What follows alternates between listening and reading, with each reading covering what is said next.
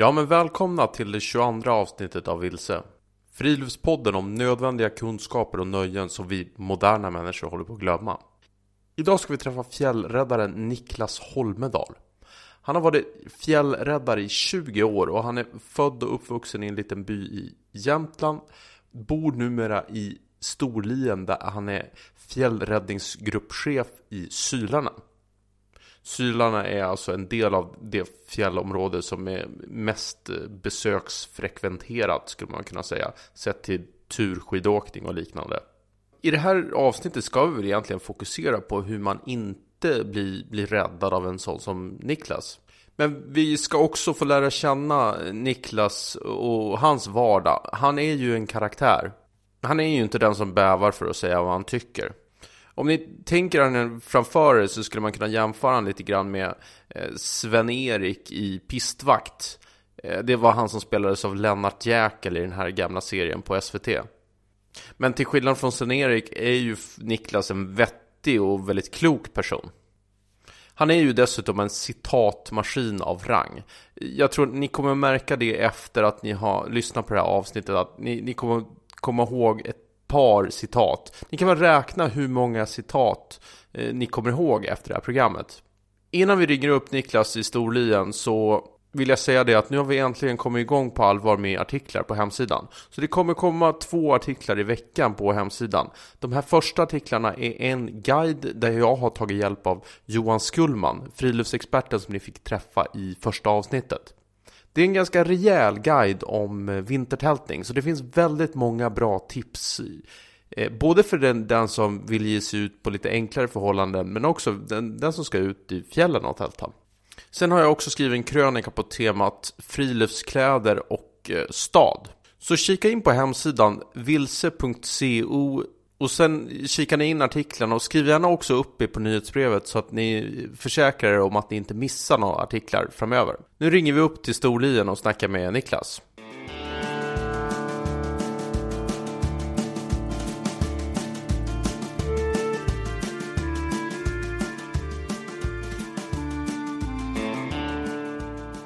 Tjena Niklas Holmedal! Varmt välkommen till Vilse. Hur är läget med dig? Det är bra med mig. Jag sitter här med en kopp kaffe och avvaktar spänt vad som ska ske nu. Det låter bra. Ja. Vad, vad har du gjort idag? Skottat snö och eh, blivit sur för jag fick punktering på traktorn. Okej, vad hände då? Nej, jag vet inte. Pyspunka. Det bara pft, så försvann luften ur höger bakhjul. Var är du just nu? Ja, just nu sitter jag på mitt kontor på eh, stugbyn som jag och min kollega har. Eh, men var är du rent, rent geografiskt?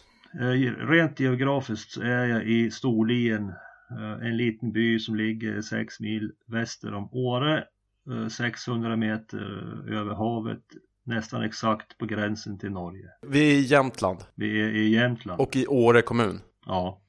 Vad har du för uppgift där? Jag är som en hundskit jag är överallt. Jag är på brandkåren, på fjällräddningen. Eh, jag och min kollega driver ett fastighetsskötselbolag. Vi har eh, driften på en jättestor stugby med 58 stugor, 57 stugor menar jag, förlåt. Och så äger hon och jag ett jättefint fjällpensionat i grannbyn Storvallen. Och så har vi en liten butik som säljer vildmarksutrustning och lokalproducerade matvaror. Det är du. Ja, det är inte dåligt. Det är, det är, en, det är ett brett spektra på, på det du gör. Ja, man byter bara caps. Det är precis som på sällskapsresan. Men just när det kommer till eh, fjällräddning, hur länge har du hållit på med det? Sen 96 tror jag. Jag har hållit på att rädda liv sen 91 i ja, 26 år. Va? Ja. Och vad har du för uppgift då? Ja, på fjällräddningen, ja, jag jobbar ju här på Sylarnas fjällräddningsgrupp, vi är 24 stycken. Vi har ju helt vanliga jobb allihopa, gubbarna och gummorna här och vi jobbar ju på och så sen går ett larm då sätter telefonerna igång här och ringer och skickar sms och då är det bara att sticka iväg då. Superenkelt. Vem får ni det uppdraget av så att säga? Polismyndigheten. Vi är anställda av polisen. Alla fjällräddare. Vi har ungefär 400 stycken i fjällkedjan från norr till Dalarna. Om ett sånt där larm kommer, vad, vad händer då? Hur går en fjällräddningsinsats till? Äh, det går till äh, ungefär, ja, det är så här, det är väl någon stackare som råkar ut för någonting eh, till fjälls och så lyckas den personen få kontakt med eh, 112 och då eh, fattar de så småningom att det här gällde fjällräddningen. Då blir de kopplad till Umeå i det här fallet. Dit är det väl strax över 60 mil och där tar vakthavande befäl då beslut om fjällräddning då. Och då trycker de på en knapp där, pop, och då går ett larm på våra sökare, eller telefoner är det ju, mobiltelefoner här nere då. Och då står det där då att Dessutom så går det ett sms-larm och så går det ett telefonlarm. Och oftast då så svarar man ju och sen är det ju en röst som säger då att fjällräddning, eh, fjällstation, hjärtstopp, bla bla bla. Och så får man kvittera då. Och så kvitterar man och jag jobbar ju som insatsledare och om det är till exempel bara jag som insatsledare som har kvitterat, då ringer polisen upp mig. Och så får man en radda namn som har, som har eh, kvitterat. Eh, och sen ja, tar man ut de soldaterna man ska ha och sen drar man ju bara. Fast när det gäller hjärtstoppslarm och sånt där, då, då håller inte vi på och joxar en massa med eh, formalia utan då bara slänger man ju telefonen ifrån sig så hoppar man i kläderna och sen rycker man hjärtstarten och sen drar man ju. Sen får man ju ta pappersexercisen sen. Men, men ungefär så där går det till. Alltså hur färdas ni? På vintern så kör vi skoter eller bandvagn och på sommaren så fyrhjuling eller så springer vi. Och är det flygväder så åker man ju helikopter. När behöver man egentligen fjällräddningen? Ja, så det är när man känner att man inte fixar det längre helt enkelt. Alltså det är ju super, super brett spektra på när man behöver fjällräddning. En del kanske är jättedåligt tränade. En del kanske blir rädda. Och en del bryter lårbenshalsen. Alltså, hur brett som helst. Det är polisen som tar beslutet. Vi bara utför order, vi fjällräddare. Vad är det vanligaste att som, som människor som behöver fjällräddning råkar ut för? Ja, det är sjukdomsfall eller skador. Det är det absolut vanligast. Vad ska man göra för att inte behöva bli eh, räddad eller un- undsatt eller un- hjälpt av fjällräddningen? Alltså shit happens. Man kan ju inte liksom eh, skydda sig mot att man liksom fått felskär och, och vricka knät eller att man liksom ramlar och bryter ben eller eh, att man, att man liksom får en hjärtinfarkt. Det, det är ju helt, alltså det kan man inte skydda sig Men det bästa liksom, man, det ska man ska, sunt bondförnuft va? Alltså normalt tränad, sunt bondförnuft. Det skulle jag vilja säga ingen övertro liksom på, på sig själv. Eller, och, och, det är ingen skam oss nu, säger norskarna. det är så jävla bra. Känner man att det börjar på barkar, barkar iväg, gör någonting åt det då innan du är för trött fysiskt och psykiskt för att kunna rätta till inom situationstecken felet. Om du förstår vad jag menar. Sunt bondförnuft. Och lite fika. Det är det. Är det någonting som man borde lära sig eller kunna innan man ger sig ut på fjället? Ja, alltså fjällen är ju inget farligt så utan du behöver ju ha med dig liksom schyssta kläder och så, och så eh, vanligt sunt bondförnuft så fixar man det ju. Sen att man, eh, man kanske snubblar när man ska göra ett vad eller vad som helst och vricka foten eller liksom bryta handleden eller det kan man ju liksom inte, det händer ju. Alltså visst fan händer det men det kan man ju göra lik, liks på gågatan i Östersund, snubbla och vricka foten. Äh, lite schyssta kläder, kanske ha med sig kanske en vindsäck på vintern va? En spade och sånt där som man kan gräva ner sig. Shit happens, rätt vad det händer det någonting och då kan det vara bra att ha lite extra utrustning i säcken än bara ett kontokort och en ett silkespåslakan.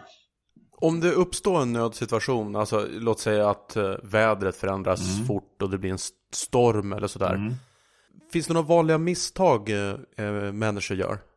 Vanliga misstaget som människan gör är väl det att de eh, tror att det ska gå ändå. Vi provar. Och så kör man på tills eh, det är för sent och då, ja, då är man ju tvungen att gräva ner sig då, eller söka skydd helt enkelt. Istället för kanske när man märker att det här är inte så speciellt alright, då kanske man ska göra ett lappkast och åka tillbaks. Eh, beroende på hur långt det är tillbaks till säkerheten eller vilken vindriktning det är och hur nära det är dit man ska. Har man gått vilse, då kanske man, den, när man väl kommer på att fan, jag är ju vilse nu. Ja, gräv ner det. Eller sätt det under en gran om det är på sommaren. Gå inget längre. Det blir bara jobbigare att hitta det. Utan det bara gäller att prova att ta det lugnt. Kan man gräva ner sig till exempel på vintern så gäller det ju att börja göra det innan man är helt slut fysiskt. Att det tar en stund att gräva ner sig när det är dåligt väder. Om det skulle bli väldigt dålig sikt, hur hanterar man det? Om du håller efter en kryssled så är det ju cirka 40 meter mellan stolparna. Så är det jättedålig sikt så att du inte ser eh, mer än 40 meter mellan stolparna. Antingen eh, har man tur så kanske man är ett par stycken så kanske man har något klätterrep med sig knyte i 50 meter klätterrep då så för då når man i alla fall mellan stolparna. När vi far och letar folk helt enkelt i sådana här superdåligt väder då ibland så ser ju inte ens vi och nu överdriver jag inte, man ser kanske inte ens en meter framför skoten utan man kanske bara ser ett par decimeter och då krysslederna de är ju helt spikrak ska de vara och så där de, där de svänger där är det dubbla kryss liksom och den undre krysset Eh, pekar ju åt det håll leden drar iväg åt men då, han som kör först, då, han kör ju jätte, jätte, jätte, jättesakta då liksom rakt fram så tills man träffar på nästa kryss och då ropar man ju på radion tillbaks till kamraterna att de ska liksom följa med. Och det är ju samma princip om man går på skidor eller om man går på tur. Missar man leden, leta inte några många minuter efter den här stolpen då. För då kan det ju hända att rätt vad det är, då är man 2, 3, 400 meter ifrån leden. Utan missar man leden och man inte hittar tillbaks till den, gräv ner det. Eller hoppa in i en vindsäck. Är det några områden eller så som eh, om någon har råkat ut för någonting som är, som är extra farliga eller som, som du som fjällräddare känner att ja, men nu är det verkligen ett problem? Ja, problemen som vi har det är väl om det blir jätte, jättebrant. Eh, då ringer man ju in alpina räddningen men eh, alltså det är ju så, alltså, så fort man inte ser någonting så är det ju skitfarligt. Alltså det kan ju vara det räcker med en, en hängdriva på en meter, ramlar man ut där med skoten eller med skidorna, ja då bryter man ju armen eller ben eller revbena. Alltså det behöver ju inte vara pinaklarna liksom på syltoppen liksom. Det räcker med att det är platt. Ser man ingenting då är det farligt. Så enkelt är det. Så nollsikt, det är farligt. Hur beter sig folk generellt som ger sig ut i fjällen och sådär? Har folk fjällvett och, och sådär? Ja, nog har de det. Men det är klart, det, jag vet inte hur många tiotusentals, hundratusentals människor som rör sig i fjällvärlden i Sverige per år. Jag menar så mycket grejer händer ju inte. Visst händer det grejer. Här på där jag jobbar, det är liksom inkubatorn för svensk fjällturism. Det är ju Storevånsylarna, Blåhammar, det är de mest populära och mest frekventa liksom stationerna som finns. Det är ju skitmycket folk här uppe. Och det är ju tacksamt att börja liksom lära sig fjällen här. Och klart, då har vi mycket larm också. Vi har mest i hela Sverige har vi på min enhet. Jag vet inte om det var något svar på frågan men... Jag kan tycka att det är ganska betryggande att höra att det är många som ger sig ut och, och i de flesta fall går det bra. Ja, alltså det, i de allra flesta fall går det ju bra. Det gör ju det. det. Ibland så händer det grejer. Men då kommer vi och hämtar er. Eh, vilken är den grundutrustning man ska ha med sig på en uh, fjälltur på vintern? På fjälltur på vintern? Uh, du ska ha med dig förstärkningsplagg då ifall du är tvungen att stanna av någon anledning.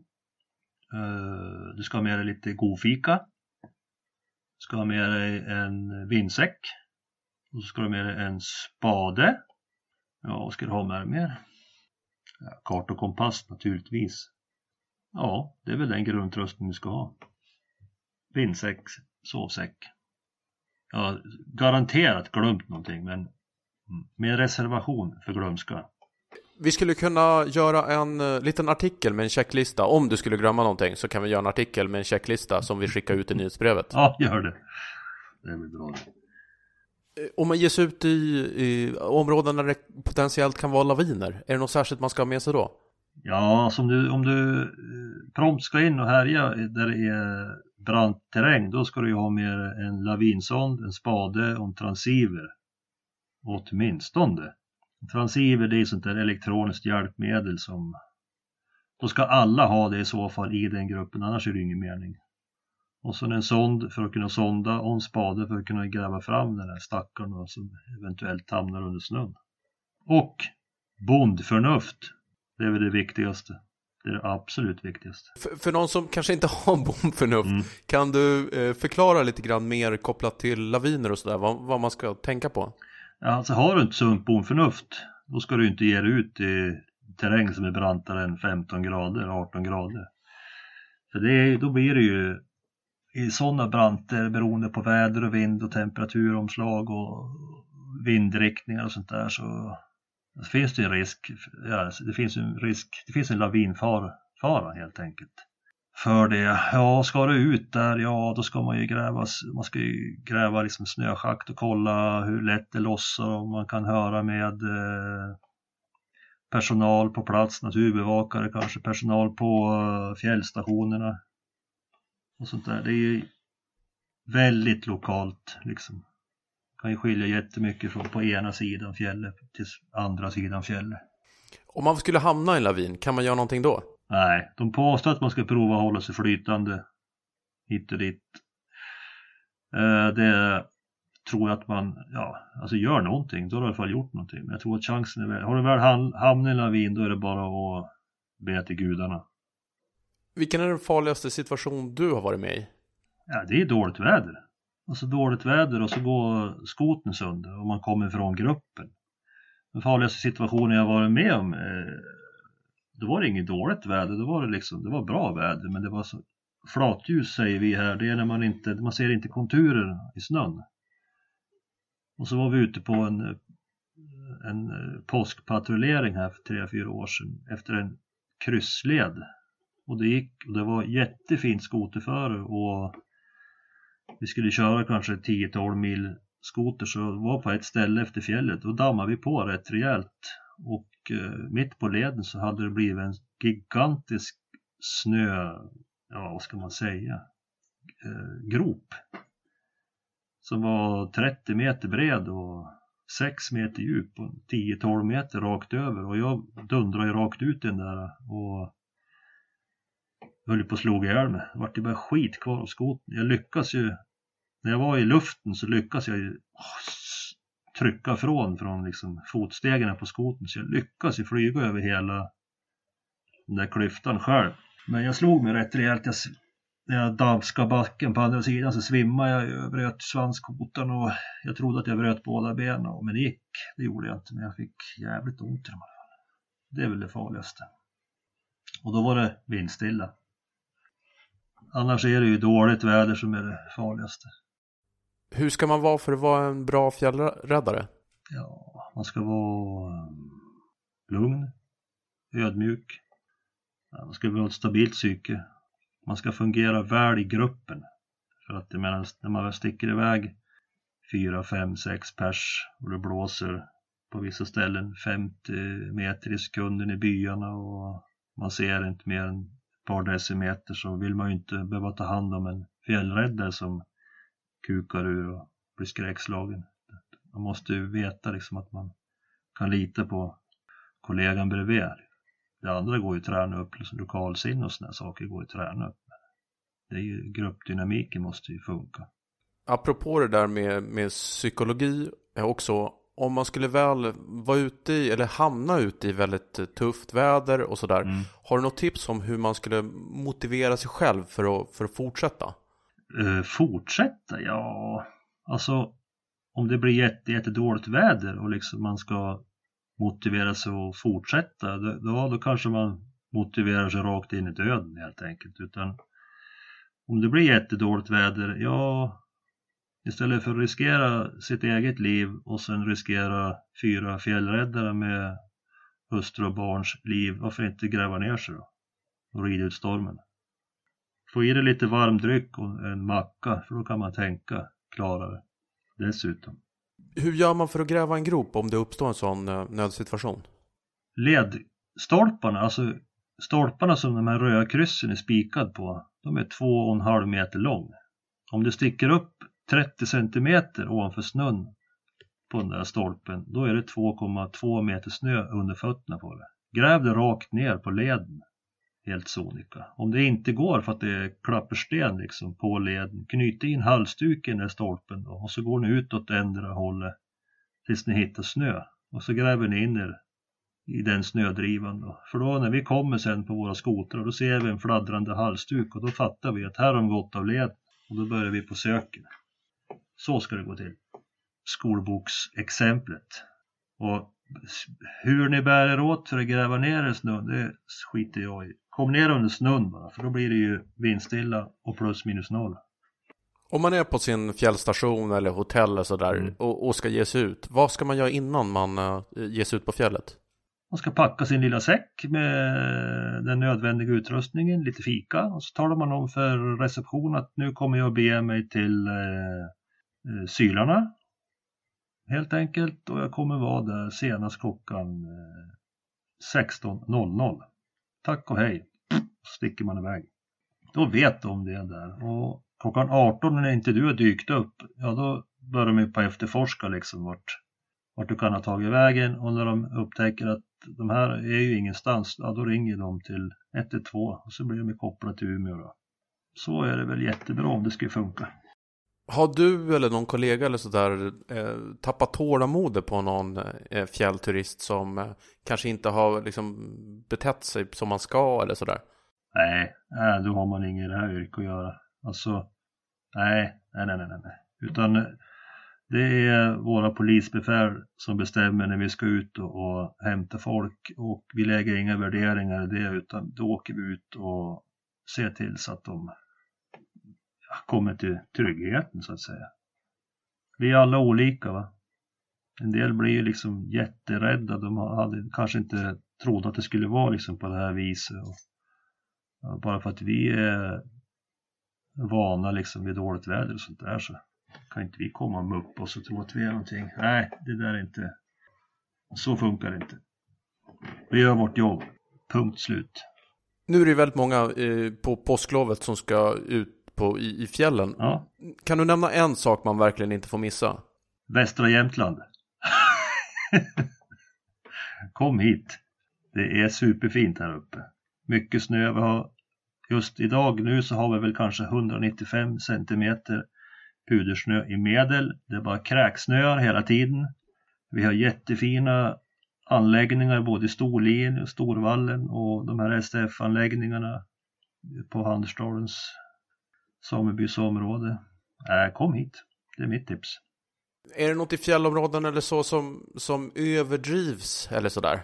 Ja, alltså, överdrivs och överdrivs med all respekt till de som har hamnat i lavin och sånt där, men det jag personligen tycker överdrivs rejält, det är ju uh, det här ständiga lavinfaran som det, det verkar vara, det är det enda som det nämns i tv och press, lavinfara, lavinfara, lavinfara, lavinfara. Det är så oerhört lavinfarligt överallt och det är ta med fan livsfarligt att gå ut för man kan få en lavin på sig. Det är inte så.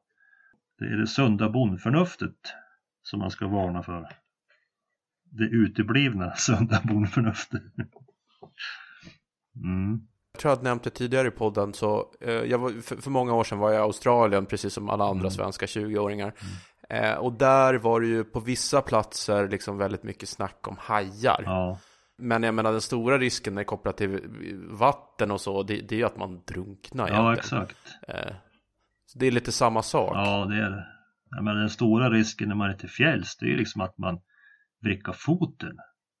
Eller att man bryter ett ben, en kroppsdel liksom. Eller få en, en medicinsk sjukdom. Det är ju inte att man ska liksom eh, hamna i en lavin. Hamna i en lavin, är det ju, hamnar man, där hamnar man om man ger sig ut i superbrant snötäckt terräng. Då är det ju ett problem liksom. Då kan det bli problem. Men man hamnar ju inte i lavin om man går på kryssleden mellan Storvon och Sylarna eller mellan eh, Kebnekaise och Nikkaluokta. Man hamnar i laviner för att man söker sig till lavinfarliga områden för att man ska åka skidor. Eller skoter. Lavinlarm säljer ju bra också. Jag menar, om det är lavinfarligt område och, det är lavinfara, det är ju ett lika med tecken på att det finns snö på de ställena. Och då kommer det ju dit folk. På de, oftast på de ställena så är det ju, finns det ju någon anläggning som tjänar pengar. Så det är så. Så det kan helt enkelt vara en, en, en trigger för vissa människor som, som söker den typen av snöförhållanden? Ja, ja. Man åker hellre till ett ställe där det ramlar ner 80 centimeter pudersnö och lavinfaran är 4 än man åker till någon som har en lavinetta liksom och orörd snö i, i fyra veckor. Eh, har du något tips på en eh, underskattad kunskap som du tycker att fler borde ta till sig? Karta och kompass är ju liksom skitbra om man kunde. Om man hade lite hum om. Alltså det är inte alltid iPhonen fungerar helt enkelt. Karta och kompass. Men det, återigen alltså, sunda bondförnuftet är ju det viktigaste. Du nämnde tidigare att man kan träna upp sitt eh, lokalsinne. Har du något tips för hur man ska tänka för, eller, eller göra för att träna upp sitt lokalsinne? Det är att vara ute. Det är enda sättet att träna upp lokalsinnet. Även fast jag liksom har kört eh, och sprungit över de här eh, fjällmarkerna hur mycket som helst så ja, när man är inte där på fyra, fem veckor så glömmer man ju liksom bort vart den där stenen var eller framförallt så ändras ju fjällterrängen hela tiden på vintern. Ena dagen blåser det och snöar från väster 20 centimeter och då lägger sig driverna på ett visst sätt. Och nästa dag så blåser det från öst och då lägger de sig på ett annat sätt och sådana saker. Den enda chansen att få skaffa sig ett lokalsinne det är ju att vara ute på det stället. En del människor, som min mormor, hon hade ju världens absolut sämsta lokalsinne. Hon lärde sig ju aldrig någonting. Alltså, en del människor eh, har det ju så, men en del lär sig på en gång. Det gäller att vara ute. Jag som har ganska dåligt eh, lokalsinne, det, det jag kan uppfatta från de som har bra lokalsinne, det är att de liksom hela tiden verkar orientera sig. Ja men där är norr och där är söder, mm. oavsett liksom vilken miljö de är i. Ja, det är, ja precis. För jag, om du släpper ner mig i en stad, då vet inte jag vart jag är. Alltså jag har ingen aning om vart väderstrecken är. Men när jag är ute i naturen så vet jag ju det. Men det är väl för att jag kanske vet att det är mest kvistar på sidorna på träden som pekar söderut och jag vet liksom massa grejer liksom. När jag kommer till en stad blir jag ju helt rudis, jag fattar ingenting. Eh, ett annat tips det är ju att titta när man är ute och går i naturen. Titta på naturen, titta på stenar och träd och toppar och sådär istället för att titta ner i iPhonen. Då lär man sig. Ja, eller också ta det kanske lite lugnare än vad man, vad man har tänkt. Ja, visst. Och vet du mer att du har dåligt lokalsinne, ja men gå efter, gå inte obanad terräng då, gå efter stigar och kryssleder. Följ skyltarna. Kan du ge tips om en underskattad pryl eller klädesplagg som du tycker fler borde använda? Pannlampa. Pannlampa och snabbmakaroner, det är världens bästa uppfinning. Nej, Nej men pannlampa är faktiskt jävligt bra, rent ut sagt. Ursäkta jag svor. Eh, karta, kompass, skitbra. Förstärkningskläder, det är jättebra. Vad ska man mer ha? Ett par extra handskar. Du förstår ifall man tar av sig handsken för att svara i sin telefon på fjällen när det blåser 23 och så flyger den iväg. Ja, då är det ju rökt. Då är det ju skitbra att ha ett par till i ryggsäcken. Snöglasögon. Ja, lite sådana där grejer. Just det där med handskarna, det har jag varit med om att eh, en person i mitt sällskap har, har tappat sina mm. handskar. Mm. Och alltså, har man inte gjort det någon gång eller sett någon annan som har gjort det, mm. då är det nog svårt att föreställa sig hur snabbt de kan försvinna när det blåser ja, mycket. Ja, visst. Och hur snabbt man blir kall om den handen sen. Ett annat tips är det att när man är ute på vintern och man tar av sig sina handskar så lägg dem inte på backen för då blir de ju minus 15 grader på 12 sekunder utan stoppa in dem innanför jackan, då, blir de, då är de ju kroppsvarm. Så sen när du tar på dig handskarna igen, då är de varma och god. Det är inte många som tänker på. Vad händer för dig under resten av säsongen? Ja, det är ju högsäsong här nu snart på både fjällräddningslarm och larm på brandkåren och på IVP. Vi åker på IVP och larm också i väntan på ambulans. Och sen är det ju fjällturister i varenda enbuske här. Och, ja, det är bara att jobba på. Och sen när alla turister åker härifrån, ja då har jag 57 stugor, två garage och ett stort servicehus som jag ska laga efter dem. det finns att göra. Då har man två månader på sig, sen är det sommarsäsong och så rullar det på. Mm. Är det någonting som du verkligen ser fram emot nu under vintern? Ja, vårvintern. Vindstilla plus 5-10 ute, två meter snö. Kanske sitta lite och lyssna på någon fjällripa som knorrar, isfiska lite grann. Ja, mysigt. Vilken är din eh, favoritfjällaktivitet? Ja, det är ju att undsätta folk som av någon anledning har hamnat i nöd och sen är det ju jaga älg till fjälls. Det är the shit, som vi säger. Tack så hemskt mycket Niklas Holmedal på fjällräddningen i Sylarna för att du var med. Ja, tack ska du ha. Det var inga problem.